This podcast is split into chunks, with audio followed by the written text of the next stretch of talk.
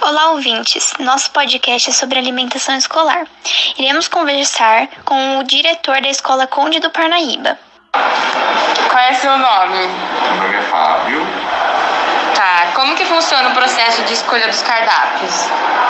A cozinha tem uma nutricionista que é contratada da prefeitura de Jundiaí e ela faz esse trabalho de seleção, né, de escolha do cardápio.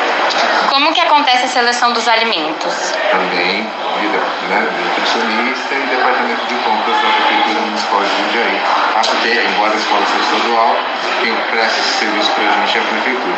Tá bom, muito obrigada. Muito obrigada pela atenção. Beijos e até o próximo podcast.